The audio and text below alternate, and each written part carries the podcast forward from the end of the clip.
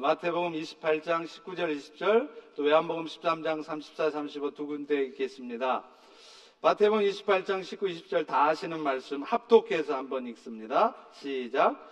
그러므로 너희는 가서 모든 민족을 제자로 삼아 아버지와 아들과 성령의 이름으로 세례를 베풀고 내가 너희에게 분부한 모든 것을 가르쳐 지키게 하라 볼지어다 내가 세상 끝날까지 너희와 항상 함께 있으리라 하시니라. 아멘. 요한복음 13장 34 35절 말씀 보겠습니다. 시작. 새 계명을 너희에게 주노니 서로 사랑하라. 내가 너희를 사랑한 것 같이 너희도 서로 사랑하라. 너희가 서로 사랑하면 이로써 모든 사람이 너희가 내 제자인 줄을 알리라. 오늘은 Father's Day입니다. 사실은 어, Mother's Day만 거창하게 지내고 이 Father's Day는 있는 둥 마는 둥 지나가는 이 상황이 아버지의 한 사람인 저로서도 참으로 안타깝고 분노를 금치 못하겠습니다. 네. 그래서 이번에는 아버지가 도대체 어떤 존재인지, 그리고 가정 안에서 아버지들은 어떤 영적 구원이 가운데 세워져 가야 하고 또 스스로도 세워야 하는지에 대해서 말씀도 드리고 그야말로 대단하게 Father's Day를 보낼 수 있도록 해 드리려고 했습니다. 그런데 안타깝게 오늘은 어, 그 말씀을 못 드릴 것 같습니다. 왜냐하면 시기적으로 우리 버지니아 캠퍼스와 관련해서 오늘 말씀을 여러 성도님들에게 들어야 할 것 같아서 오늘은 교회의 본질에 대한 말씀을 여러분과 나누어 보려고 합니다. 헬라 시대 철학자였던 플라톤은요, 이 세상을 본질과 현상의 두 개의 세계로 구분을 했습니다. 그는 이 이데아론이라고 하는 책을 통해서 동굴의 비유를 통해 이 세상을 설명을 합니다. 동굴이 하나 있다고 상상을 해 보시기 바랍니다. 그런데 그 동굴 안에는 죄수들이 갇혀 있어요. 그런데 그 동굴에 갇혀 있는 죄수들은 사슬에 묶인 채로 안쪽 깊숙이 있는데 오직 동굴의 벽면만을 바라보게 되어 있습니다. 얘들은 평생 거기에 묶여 있어서 특별히 또 머리는 동굴의 벽면만 볼 수 있도록 고정이 되어 있었습니다. 그런데 그들 뒤에는 불이 있었어요. 그리고 그 불과 그들 죄수들의 등 사이에 길이 하나 있는데 그 길을 따라서 많은 사람들이 걸어서 지나가게 되고 그래서 이 죄수들은 그 동굴의 벽면만을 보고 있기 때문에 오직 그 사람들, 지나가는 사람들의 그림자만을 볼 수 있었습니다. 그러다 보니까 이들은 그 그림자가 그 사람들의 실제라고 믿는 것이죠. 사실은 결코 그들은 진짜 그 사람들의 모습을 보지 못했는데도 말이죠. 그러던 어느 날 갇힌 자 중이었던 한 사람이 태양빛이 충만한 동굴 밖으로 나오게 됩니다. 그러고서는 그는 그제서야 자신이 봐왔던 것이 가짜였다는 것을 실체가 아니라 그림자였을 뿐이라는 것을 비로소 깨닫습니다. 그리고 이제 그의 눈은 동료들이 보지 못했던 것을 보게 되었을 뿐만 아니라 이제는 그 자신이 본 것이 전부라고 생각해서 자신이 보는 것, 그것이 진짜라고 생각하는 그 동료들에 대한 안타까움과 안쓰러운 마음을 금하지 못하는 것입니다. 여러분, 이 플라톤의 이 동굴의 배위 이야기는요, 그가 크리스찬이 아니었음에도 불구하고 이 세상을 너무나도 정확하게 분석한 얘기였습니다. 어쩌면 동굴 속의 죄수들은 오늘도 현상의 세계에 빠져서 눈에 보여지는 것이 전부이고 그것이 진짜라고 생각하면서 참된 진리의 세계를 알지 못하며 살아가는 세상의 사람들을 그리고 동굴 밖에 나와서 빛을 보았기 때문에 그 빛으로 말미암아서 진리의 세계가 어떤 것인지 그것을 알 뿐만 아니라 그 진리의 세계를 살아가는 성도들을 보여주는 것이라고 생각을 합니다. 그런데 안타까운 것은요, 이 동굴 속의 벽을 보고 있는 이 사람들의 마치 자신들이 세상의 주인공인 양 살아가고 있다는 거예요. 제가 일부 예배는 말씀을 안 드렸습니다만은 사실 이 플라톤의 이 동굴의 비유에 두 번째 얘기가 있어요. 그 얘기는 뭐냐면 밖에 나가서 빛을 통해 진리의 세계를 봤던 사람들이 다시 동굴 안에 들어오는 거예요.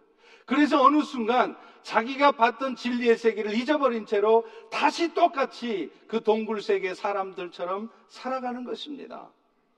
그런데 사실 오늘날 오늘날 동굴 밖에서 밝은 빛을 본 우리 성도들이 그런 삶을 살아가고 있다는 거예요. 이미 진리의 세계를 보았으면서도 다시 동굴 속에 들어가서 그 동굴 속에 자신이 보여지는 것이 전부라고 생각하는 그런 사람들, 본질이 아닌 허상을 쫓는 그런 사람들의 삶을 살아가고 있다는 것입니다. 이제 교회가 세상을 이끌어가는 주도적인 위치를 다시 찾으려면 무엇보다도 교회는 그 본질을 찾아야 됩니다. 그 교회의 구성원이 된 여러분들이 정말로 세상을 주도하는 그런 삶을 살 수 있으려면 우리 모두가 본질을 찾아야 된다는 것입니다. 그저 큰 교회가 되려는 허상을 버리고 또 나는 큰 교회를 다니고 있다는 그런 것에 자긍심을 느끼는 그런 교인이 아니라 교회 본질을 쫓아갈 때 우리 교회가 우리 성도님들이 본질에 충실한 그런 삶을 살아갈 때 비로소 우리는 세상을 주도할 수 있는 세상에 빛이 되는 그런 삶을 살 수 있는 것입니다. 사랑하는 성도 여러분, 교회는 출발부터가 선교적이었습니다. 미션원이란 말이죠. 선교라는 말이 미션이라고 하는데 그 말의 뜻은 사명이라는 말입니다. 다시 말하면 선교는 하나님께서 교회에게 주신 사명이라는 말이에요. 그래서 여러분 아시다시피 우리 펠로시 교회의 목적도 뭡니까? 모든 족속을 제자로 삼아서 하나님께 영광을 돌리는 것이다. 이렇게 되어 있지 않습니까? 제가 자주 말씀드리는 것처럼 이 우리 펠로시 교회의 목적은요. 우리 펠로시 교회만의 독특한 목적이 아니에요. 모든 교회가 공통적으로 가져야 되는 그리고 또 갖고 있는 목적인 것입니다. 왜냐하면 이 펠로시 교회의 목적은 바로 예수님께서 승천하시기 직전에 제자들에게 남겨놓은 위임 명령이기 때문에 그렇습니다. 다시 말하면 우리가 큰 교회든 작은 교회든 여러분 성도들이 큰 교회를 다니던 작은 교회를 다니던 어떤 삶을 살던 주님을 따르는 제자가 된 모든 그리스도인들 그리고 그들의 공동체인 교회가 마땅히 해야 될 일이라는 것이죠. 다시 한번 오늘 본문 마태복음 28장 28장 19절 20절을 같이 한번 읽어 보겠습니다. 시작. 그러므로 너희는 가서 모든 민족을 제자로 삼아서 아버지와 아들과 성령의 이름으로 세례를 베풀고 내가 너희에게 분부한 모든 것을 가르쳐 지키게 하라. 여러분, 이 주님의 명령에는 네 가지의 동사가 나와요. 먼저는 가라는 동사고, 그 다음에 제자를 삼으라. 그리고 세 번째가 세례를 주라. 그리고 네 번째가 가르치라는 것입니다. 우리 개혁 성경에는요, 이 네 개의 동사들이 문법적으로 다 동등한 것처럼 보여집니다. 그러나 이 성경에 쓰여진 헬라어에서는 이 네 개 동사 중에 하나만 본동사, 주동사이고 나머지 세 개 동사는 그 본동사의 보조 역할을 하는 수식하는 분사형으로 되어 있다는 것입니다. 자, 그렇다면 제가 한번 힌트를, 퀴즈를 내겠습니다. 여러분, 이 네 개의 동사 중에 주동사, 본동사가 뭐겠습니까? 제가 이 질문을 드리면 많은 성도들이 뭐라고 대답하느냐면 가라 이 동사가 주동사라고 얘기해요. 왜냐하면 우리 개혁 성경에는 이 가라는 동사가 제일 먼저 나와 있기 때문에 그렇습니다. 그러나 이 네 개 동사 중에 주동사는 제자를 삼으라는 동사입니다. 헬라어로 하면 마세튜사테라는 동사인데요. 이 동사가 영어로 번역을 하면 make disciples. 따라서 주님이 지금 승천하시면서 오늘 우리 펠로시 교회, 이 땅의 모든 교회, 또 여러분 각자의 삶에 주신 명령은 한마디로 말하면 세상의 모든 사람들을 그리스도의 제자로 만드는 일, 이렇게 정리할 수 있는 것입니다. 그리고 그것을 위해서 우리 성도들, 또 우리 교회들이 해야 될 일은 먼저 가야 된다는 거예요. 내 지금 삶의 정황이 어떤 상황이든지, 내가 다가가야 할 사람이 어떤 사람이든지, 그가 까칠한 사람인지, 아니면 그가 나긋나긋한 사람인지, 그가 무슬림인지, 아니면 불교 신자인지, 아니면 무신론자인지 상관없이 그들에게 다가가야 된다는 거예요. 나는 우리 시어머니하고 관계가 좋지 않아요. 그래서 나는 우리 시어머니, 우리 시부모님과 20년째 관계를 끊고 삽니다. 그래서는 안 된다는 거예요. 내 마음에 들지 않더라도. 나를 힘들게 하고, 그래서 관계를 아예 끊고 사는 것이 마음 편할지라도 우리는 가야 되는 거예요. 그것이 주님이 우리에게 주신 명령을 이루는 첫 번째 출발이기 때문에 그렇습니다. 그리고 우리는 가서 무엇을 해야 되느냐? 그들에게 세례를 베풀어서 구원을 얻게 해야 된다는 거예요. 물론 이 일은 우리 힘으로 되지 않습니다. 그가 만약에 믿기로 작정되고 하나님의 자녀가 되기로 예비된 사람이라면요, 성령께서 그 일을 하실 것이기 때문에 그렇습니다. 우리는 그저 전하면 돼요. 우리가 전하는 복음을 들을 때 그들이 만약에 구원받도록 예비된 영혼들이라면 성령께서 그들의 마음을 감동시키실 것이고 그래서 결국은 예수 그리스도의 십자가의 복음 하나님의 아들 예수가 우리를 위하여 이 땅에 오셔서 십자가에 죽으시고 그 예수님 때문에 내가 죄가 용서받게 되었다는 이 말도 안 되는 이야기 도저히 인간의 이성으로는 이해할 수 없는 이 이야기가 그들의 마음에 받아들여지고 믿음으로 오게 된다는 거예요. 이것을 성령께서 하신다는 거예요. 그렇기 때문에 오늘 우리가 할 일은 뭡니까? 그 주님의 명령을 수행하기 위해서 그저 전하면 되는 것입니다. 그리고 주님은요, 그것을 우리의 사명이 그쳐지는 것이 아니라 더 나가서 하나 더 해야 될 것이 있다는 거예요. 그건 뭐냐면 그 구원의 은혜를 입은 성도들을 가르치라는 것입니다. 왜냐하면 그들 역시도 구원의 은혜를 입은 그들 역시도 열심히 가르침을 받아서 인생의 목적이 무엇이 되어야 되며 그리스도의 은혜를 입은 자들은 어떤 삶을 살아야 되는가를 잘 배워서 세상에 나가 우리처럼 복음 전하는 사람이 되어야 되기 때문이라는 것입니다. 사랑하는 성도 여러분, 오늘날 우리 교회도 마찬가지, 우리 펠로시교회도 마찬가지입니다. 모든 족속에 가서 세례를 베풀고 그들을 가르쳐서 구원받은 자의 합당한 삶을 살게 함으로 그들이 또 다른 세상의 사람들을 그리스도의 제자가 되게 하는 것, 이것이 바로 우리 교회가 해야 될 본질적인 일이라는 것입니다. 여러분, 교회라고 하는 것은요, 그 일을 잘하고 있어야, 이 복음을 전하는 이 일을 잘하고 있어야 그게 진짜 교회입니다. 교회가 아무리 예배가 은혜롭고 교회가 아무리 성도 간의 교제가 활발해도 교회가 아무리 양육 프로그램이 잘 돌아가서 그래서 많은 사람들이 여기저기서 그런 은혜로운 예배 드리고 싶어서 그런 성도의 교제를 하고 싶어서 또 그런 양육 프로그램을 통해 성경을 배우고 싶어서 구름대 같이 몰려들어도 결국은 그 교회가 세상 사람들에게 그리스도의 은혜를, 그리스도의 복음을 전해주지 못한다면, 그들 역시 그리스도의 제자가 되게 만들어내지 못한다면 그 교회는 건강한 교회가 아닌 것입니다. 그 교회가 아무리 성장하고 큰 교회가 되어도 그 교회를 통해 영원 구원이 이루어지고 복음 전하는 일이 이루어지지 않고 있다면 그 교회는 절대로 건강한 교회가 아닙니다. 여러분,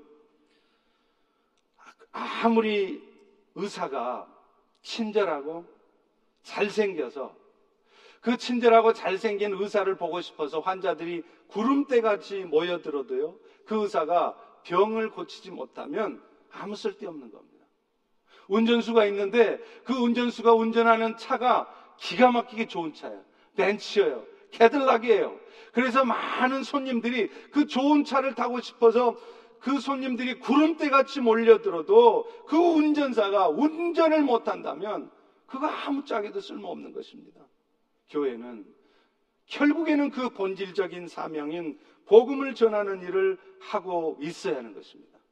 교회가 아무리 모이기에 힘쓰고 있어도 그래서 모여서 서로 은혜 받고 그런 일에 열심을 다하고 있어도 결국에는 세상을 향해 나아가서 복음을 전하지 않으면 그리스도의 사랑을 전하지 않으면 그것은 교회가 아닌 거예요. 교회는 흩어져야 됩니다. 그것이 교회의 본질이기 때문에 그렇습니다. 그렇다면 우리는 어떻게 흩어져서 그 교회의 본질인 그 목적을 이룰 수 있겠습니까? 그것은 예수님께서 대위임 명령과 함께 주신 새 계명을 통해서 이루어집니다. 옛 언약에도 옛 계명이 있지 않습니까? 그래서 구약의 율법에 계명으로 십계명이 주어져 있잖아요. 마찬가지로 새 언약 신약에도 새 계명이 있습니다. 그런 새로운 언약을 통해서 구약 백성들보다 더 큰 은혜를 받는 우리 성도들이 그 새 언약의 수혜자답게 그 은혜를 받는 베너피셔리답게 살아가려면 어떻게 살아야 되느냐? 세계명으로 살아가는 거예요. 그것이 바로 요한복음 13장 34절과 35절의 말씀 아닙니까? 새 계명을 너희에게 주노니 서로 사랑하라. 내가 너희를 사랑한 것 같이 너희도 서로 사랑하라. 너희가 서로 사랑하면 이로써 모든 사람이 너희가 내 제자인 줄을 알 것이다. 우리가 서로 사랑하고 있을 때 그것이 예수로 말미암는 은혜에 합당한 그런 삶을 사는 것이라는 거예요. 그리고 오늘 35절 말씀에 뭐라고 말합니까? 너희가 서로 사랑하고 있을 때 그것이 비로소 너희가 제자다운 삶을 사는 것이다. 바꿔 말하면 오늘도 우리가 사랑할 수 없는 사람, 별로 사랑하고 싶지 않은 사람, 사랑할 가치조차 없어 보이는 사람이지만 주님께서 우리에게 주신 그 사랑을 기억하고 그래서 내가 먼저 다가가고 내가 가서 사랑하고 있을 때 그것이 주님의 참된 제자의 모습이라는 것입니다. 왜냐하면 그 사랑이 결국은 그 세상의 사람들을 그 까칠한 사람을 그 연약한 사람을 참된 그리스도의 제자로 만들어내기 때문인 것입니다. 따라서 오늘날 교회도 그리스도의 복음을 교회 안에만 갇혀 있게 해서는 안 됩니다. 세상에 그 그리스도의 복음이 진리인 것을 보여주어야 돼요. 그런데 어떤 방법을 통해서 그걸 보여주느냐 하면 그리스도의 사랑을 우리가 받은 사랑을 교회가 우리 성도들이 세상에 나타낼 때 그게 가능하다는 겁니다.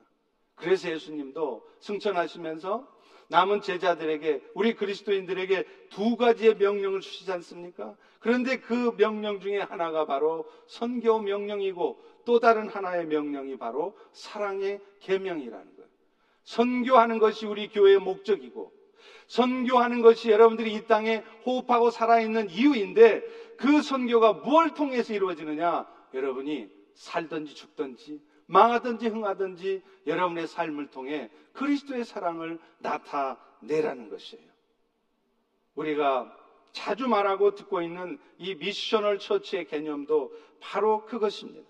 교회의 본질이고 목적인 선교의 명령을 교회가 이루어내되 세상 가운데 나아가서 우리 저먼 타운에 아니 아프리카 땅에 나아가서 우리가 받은 그리스도의 사랑을 입술로 복음을 전함으로 혹은 우리의 삶을 통해서 나타나는 것 이것이 바로 미션을 처치라는 것이죠. 그런 의미에서 오늘날 교회들은 모이기만 힘쓰는 것이 아니라 결국은 흩어져야 되는 거예요. 흩어져서 그리스도의 사랑을 나타내야 되는 것입니다. 먼저 다가가서 그리스도의 사랑을 전해 줘야 되는 것입니다. 교회가 예배만 잘 드리고 있으면 사람들이 구름대 같이 몰려올 것이라고 생각하면 그것은 교회의 본질을 놓치고 있는 것입니다. 왜냐하면요, 여러분, 예배라는 것 자체가 출발부터가 이미 구원받은 성도들이 그 구원의 은혜에 감사해서 함께 하나님을 찬양하는 것, 이게 예배예요. 그렇기 때문에 아직 구원받지 못한 성도들, 또 아직 예수를 믿지 못하는 사람들이 예배에 참석은 하고 있을지 몰라도 그들은 지금 예배를 드리고 있는 것이 아닙니다. 그런데 어떻게 우리가 예배를 잘 드림으로 교회의 본질을 이루어낼 수 있습니까? 아니라는 거예요. 교회는 모여서 예배를 잘 드려야 됩니다. 물론 성도 간의 사랑의 교제도 나눠야 됩니다. 말씀 훈련을 통해서 더욱 성숙해져야 됩니다. 그러나 이 모든 것들을 하는 궁극적인 목적은 결국은 세상 가운데 까칠한 인간들에게 왼수 같은 인간들에게 다가가서 내 마음에 들지 않는다 할지라도 다가가서 그리스도의 사랑을 전하고 그래서 그리스도의 사랑으로 그들이 영원 구원의 은혜를 입게 하는 것이어야 된다는 겁니다. 여러분, 그래서 마태복음 5장 16절도 이렇게 말하고 있지 않습니까? 이같이 너희의 빛이 사람 앞에 비치게 해서 그들로 너희의 착한 행실을 보고 하늘에 계신 너희 아버지께 영광을 돌리게 하라. 그리고 이 일을 위해서 우리는 이 복음이 필요한 지역에 교회가 세워지도록 해야 됩니다.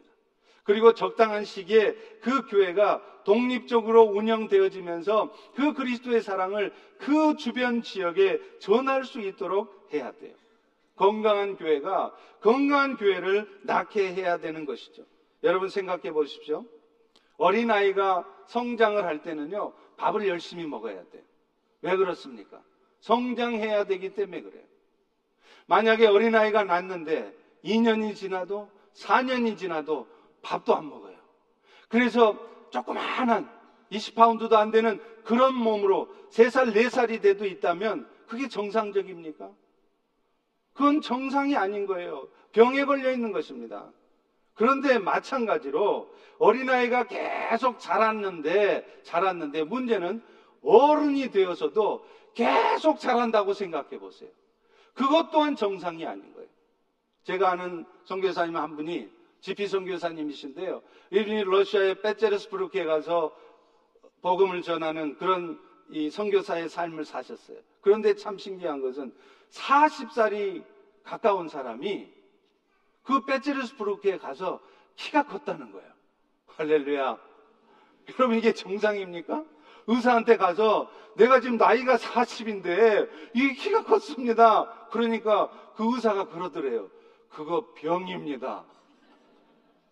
여러분 아이는 성장해야 됩니다. 열심히 먹어서 성장해야 됩니다. 그런데 그 아이가 어른이 되어서도 계속 몸집을 불리면서 크고 있다면 그것은 결코 정상이 아니에요. 그건 병이 있는 것입니다. 아이는 열심히 자라야 되지만 이제 어른이 되면 그때부터는 더 이상 몸집을 불리는 것이 목표가 아니라 자기와 똑같이 생긴 건강한 아이를 출산하는 것, 이게 목표가 돼야 돼요. 그런데 만약에 아이가 어른이 되어서도 계속 성장한다. 그래서 다른 사람들하고는 비교할 수 없을 정도로 혼자만 이렇게 커져 있다면 그것은 절대로 정상적인 상태가 아닌 것입니다. 교회도 마찬가지입니다. 건강한 교회는 반드시 성장하게 되어 있습니다. 그러나 그렇다 할지라도 한도 끝도 없이 교회가 계속해서 성장해 간다면 교회는요 절대로 절대로 그 건강성을 유지할 수 없어요. 마치 어린아이가 몸집이 커져서 나중에 너무 비대해지면 병이 생기는 것과 똑같습니다. 처음에는 건강했을지라도 나중에는 반드시 건강을 잃게 되는 것이에요. 저는 그런 의미에서 오늘날 미국 교회도 그렇고 또 한국 교회들도 요즘 유행처럼 번지고 있는 세들라이트 처치에 대해서 저는 한번 고민해 봐야 된다고 생각합니다. 그것이 정말 이 땅에 원하시는 하나님의 교회일까? 저는 사실 고민스럽습니다. 여러 곳에 교회를 세우는 것, 그거 좋습니다. 그런데 주일날이 되면 위성으로 목사님의 설교를 듣습니다. 이것은요, 마치 카톨릭에서 로마 교황청의 교황이 교실을 전 세계에 있는 교회들에 듣게 하는 것과 똑같아요. 만약 교회가 그래야 된다면 이 땅의 교회에는 하나님의 말씀을 전하는 목사들 많이 필요 없어요. 한두 명만 있으면 됩니다. 훌륭하고 설교 잘하는 목사님들 그런 말씀들 인터넷을 통해서 전 세계 한인교회 성도들이 다 보고 들을 수 있어요. 옥가는 목사님, 하영정 목사님, 홍정길 목사님, 이동원 목사님 이런 몇 분만 있으면 되는 것이에요. 여러분 그러나 교회는 그것이 아닙니다. 정말 뛰어난 설교만 듣고 싶다면 교회 안 나와도 돼요. 왜 우리가 교회에 나와야 됩니까? 왜 다양한 교회가 있어야 됩니까?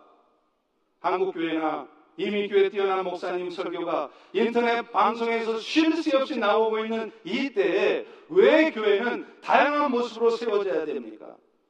한 몸 안에 다양한 지체가 있지 않습니까? 눈이 있고 손이 있고 다리가 있는 것처럼 이 땅의 교회들도 마찬가지라는 교회마다 하나님께서 그 고유한 교회에 주신 고유한 빛깔이 있다는 거예요. 독특하게 주신 은혜가 있습니다. 그런 고유의 빛깔을 내면서 아름답게 각자 성장해 가는 것 이것이 바로 교회의 본질입니다. 모두가 다 똑같은 설교, 뛰어난 설교를 다 들어야 되는 거 아니에요. 그렇다면 이 땅에 오카노 목사님처럼 설교하지 못하는 대부분의 목사들은 뭐로 목회를 하고 있습니까? 이 땅에 설 자리가 없고 필요가 없는 것입니다. 모두가 다 똑같은 교회가 되는 것이 아니고 모두가 다 큰 교회가 되어야 되는 것도 아닌 것이죠.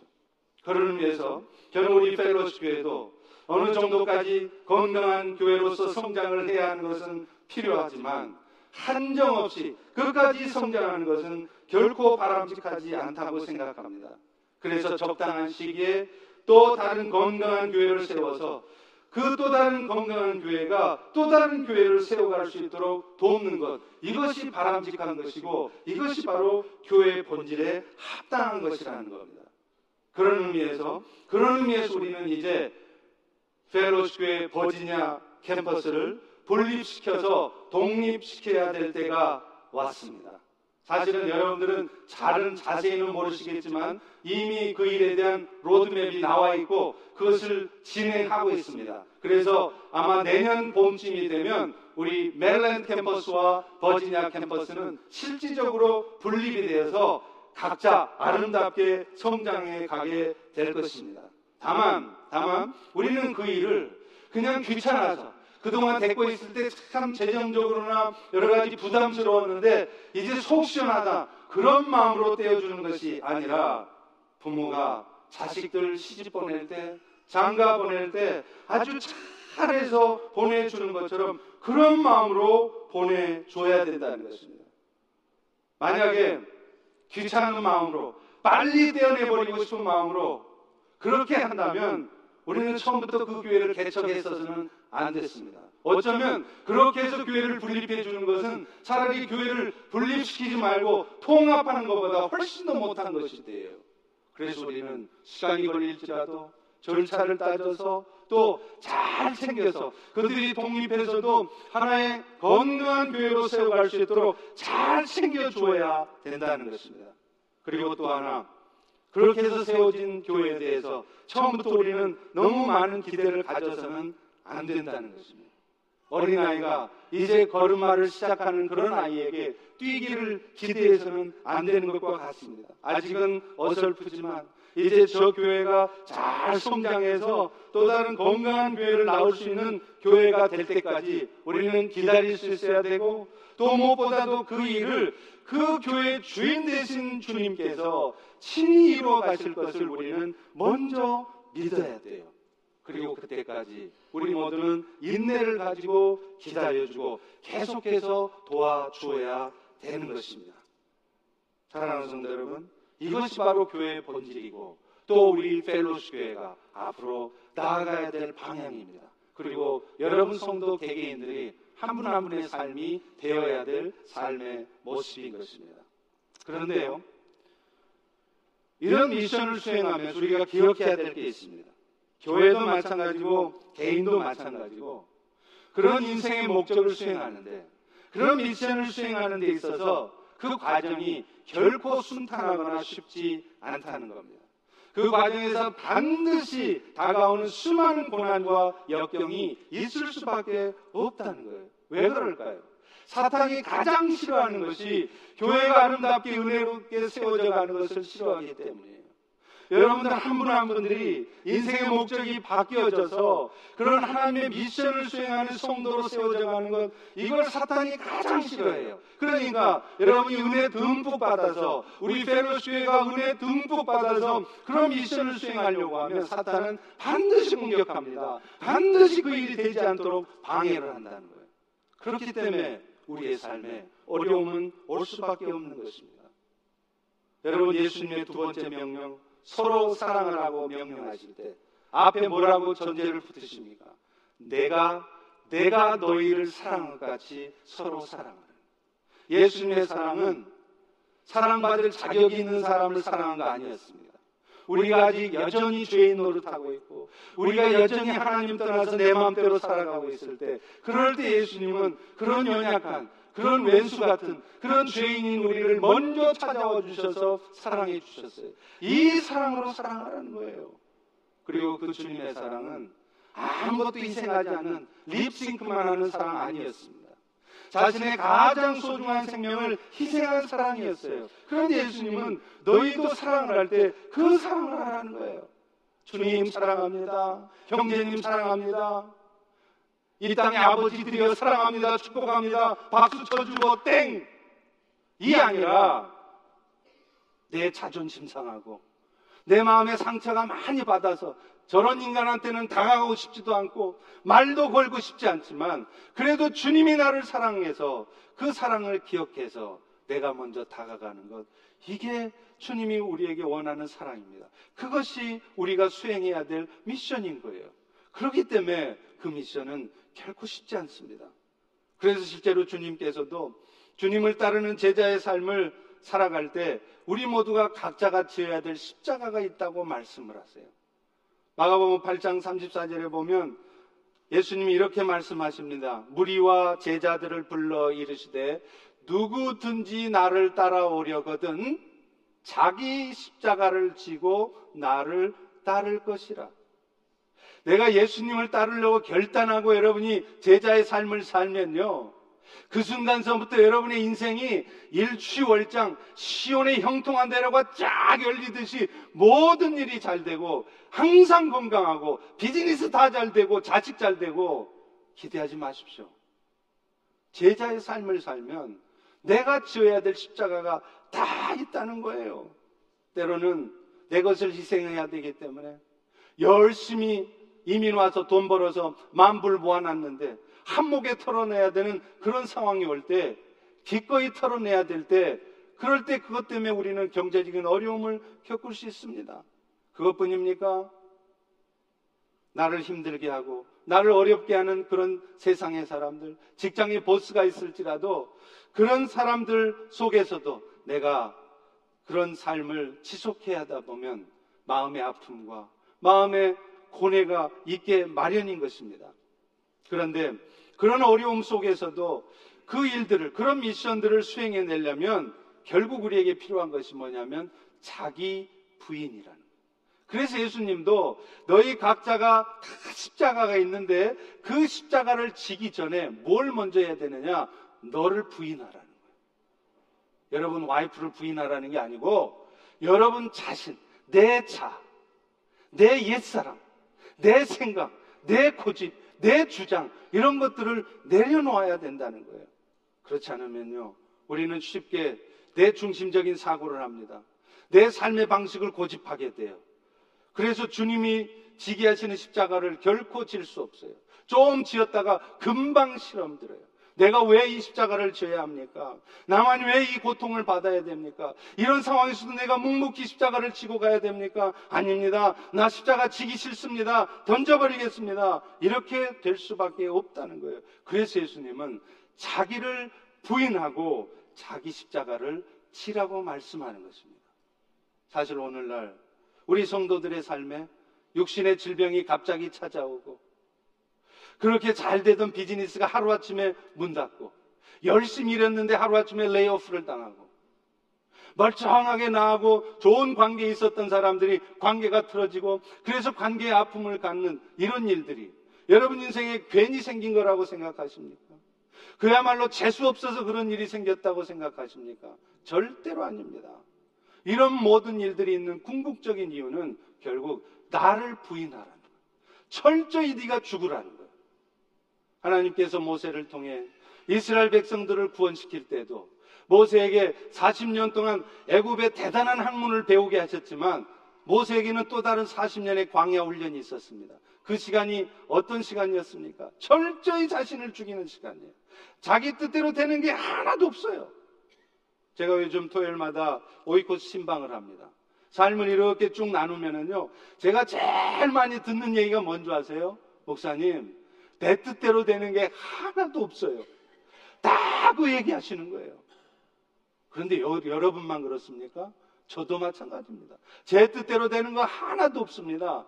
왜 그런데 여러분 뜻대로 일이 안 될까요? 왜 여러분이 생각지도 못한 일들이 육신의 질병이 여러분의 인생에 고통스러운 일이 찾아올까요? 이유는 딱 하나입니다. 그 일을 통하여서 철저히 죽어지라는. 내 자신을 부인하라는 겁니다. 왜요? 그렇게 나를 부인할 때 우리는 주님이 지어주신 십자가를 비로소 질 수 있어요. 나를 부인하지 않으면 절대로 십자가 못 집니다. 내가 왜 그걸 지어야 됩니까? 왜 나만 그런 고통스러운 삶을 살아야 합니까? 불평하고 원망하고 어둠에 빠져 살 수밖에 없는 것입니다. 신명기 8장 3절에 보면 주님은 이렇게 말씀하십니다. 너를 낮추시며 너를 줄이게 하시며 그래서 만나만 먹게 하신 것은 사람이 떡으로만 사는 것이 아니요 여호와 입에서 나오는 말씀으로 사는 줄을 네가 알게 하려 함이라. 이스라엘 백성들의 광야 생활은 오늘날 우리 성도들에게 있어서는 영원한 천국에 가기 전에 이 땅의 삶을 사는 우리의 현재 삶을 상징적으로 보여주는 거예요. 그런데 이스라엘 백성들이 어떤 삶을 살았습니까? 목표인 가나안 땅을 향을 가기로 마음을 정했을 때 그때부터 시온의 형통한 대로가 쫙 열리면서 그들 앞에는 항상 먹을 것이 풍성하고 그 길에는 하나도 어려움이 없었습니까? 아닙니다. 가는 곳곳마다 어려움이 있었습니다. 가는 곳마다 어려움이 찾아왔습니다. 뜻대로 되는 거 하나도 없었습니다. 그러나 그 시간들이 무엇이었느냐? 내가 너를 낮추어서 사람이 떡으로 사는 것이 아니라 여호와의 말씀으로 하나님이 부어주시는 은혜로 산다는 것을 네 힘으로 세상사가 되는 것이 아니라 여호와의 은혜로 하나님의 뜻대로 된다는 것임을 분명하게 깨닫게 하려는 것이라는 겁니다. 그래서 신명기 8장 4절 바로 다음 절의 말씀에 뭐라고 말합니까? 이 40년 동안 너의 의복이 헤어지지 아니하였고 네 발이 부르트지 아니하였다. 우리가 그런 시간을 간다고 그래서 그렇다고 해서 내가 곧 멸망하고 죽게 되느냐? 아니라는 거예요. 결코 멸망하지 않고 심지어는 의복이 헤어지지 않도록 하나님께서 다 챙겨주신다는 거예요. 왜요? 그 고통의 과정 속에서도 하나님은 다 보고 계시고 지금 이 순간에도 여러분이 의식하지 못해서 그렇지 우리 하나님께서 여러분의 삶을 신실하게 이끌어가고 계시기 때문입니다. 그러니 여러분 앞에 지금 와 있는 이 현실을 보고 두려워하지 마십시오. 불평하지 마십시오. 염려하지 마십시오. 하나님이 우리에게 미션을 주실 때는 그 미션이 미션 임파서블이 아니라 미션 파서블이 되게 주셨습니다. 왜요? 그 미션을 수행하는 과정 속에서 주님의 약속이 있기 때문에 그래요. 오늘 본문 마지막 절 마태복음 28장 20절 후반부를 다시 한번 보십시오. 볼지어다. 내가 세상 끝날까지 너희와 항상 함께 있으리라. 여러분, 주님이 우리와 함께 하신다는 말씀은 결국 우리 안에 영으로 들어와 계시는 성령님, 하나님의 영이시요 그리스도의 영이신 성령께서 여러분의 삶을 이끄시고 도우신다는 거예요. 그러니 걱정할 일 없어요. 로마서 8장 14절에도 말합니다. 무릇 하나님의 영으로 인도함을 받는 자는 곧 하나님의 아들이라. 바꿔 말하면 무슨 말입니까? 오늘 하나님의 아들들이 된 여러분의 삶을 여러분이 몰라서 그렇지. 여러분이 느끼지 못해서 그렇지. 여러분은 만약 마치 동굴 속에 갇힌 죄인처럼 내가 보는 것이 전부라고 생각하기 때문에 불평하고 원망하고 어둠에만 갇혀 살지만 지금 이 순간에도 신실하신 우리 하나님께서 여러분의 삶을 이끌고 계신다는 거예요. 그 성령 하나님을 신뢰하십시오. 그래서 여러분이 혹시 잘못된 길을 가도 로마서 8장 26절의 말씀을 합니다. 성령도 우리의 연약함을 도우시나니 성령이 말할 수 없는 탄식으로 우리를 위해 친히 간구하신다는 거예요. 혹시 사탄이 여러분 인생에 참으로 힘들고 고통스러운 일을 벌여놔도 이 모든 일들이 이 미션이 수행되게 하는데 다 선하게 작용되도록 성령께서 역사하신다는 거예요. 하나님의 뜻대로 부르심을 입은 우리 모두에게는 모든 것이 합력해서 선을 이룬다라고 말씀하고 있지 않습니까? 그러니 여러분 기억하십시오. 두려워하지 마십시오. 여러분의 두려움은 여러분만의 두려움으로 끝나지 않습니다. 여러분의 가족 모두가 여러분의 두려움 때문에 모두가 두려움과 어둠에 휩싸이게 돼요. 우리 교회 공동체 모든 교우들이 여러분의 두려움 때문에 여러분의 염려 때문에 모두가 다 어둠에 휩싸이게 돼요. 그래서 신명기 10장 8절은 이렇게 말씀합니다. 책임자들은 또 백성에게 말하여 이르기를 두려워서 마음이 허약한 자가 있느냐 그는 집으로 돌아갈지니라. 그의 형제들도 마음이 약해져서 그와 같이 낙심할까 두려워합니다. 사랑하는 성도 여러분, 나 때문에 내 가족들이, 내 공동체 구성원들이 함께 낙심하지 않도록 다시 한번 마음을 새롭게 하시기를 축원합니다. 여러분 각자에게 주어주신 십자가를 기꺼이 질 수 있기를 소망합니다. 그러기 위해서 여러분들은 자기를 부인하셔야 돼요. 오늘도 나를 부인하도록 하나님이 주신 인생의 문제들 앞에서 좌절하고 쓰러져 있고 무너지지 마십시오. 다시 일어서십시오. 그리고 주님을 바라보며 담대히 걸어나가며 미션을 수행하십시오. 미션 임파서블이 아니라 미션 파서블이 되게 하는 여러분이 되시기를 주의 이름으로 축원합니다. 기도하겠습니다. 하나님, 오늘도 우리에게 말씀을 통하여서 이 땅의 교회들이 어떤 모습으로 살아가야 하며 오늘 우리가 어떤 삶의 방향을 향해 가고 있는지 우리를 돌아보게 하시니 감사합니다. 오늘 주신 말씀을 다시 한번 기억하면서 내 인생의 목적은 지금 무엇인지, 내 인생은 잘 가고 있으며 어디를 향해 가고 있으며 어떤 태도로 미션을 수행하고 있는지 돌아보는 시간 되게 하시고 그래서 오늘 또 주신 은혜로 우리의 삶이 새로워질 수 있도록 은혜 베풀어 주시옵소서. 예수님 이름으로 기도합니다. 아멘. 우리 다 일어나셔서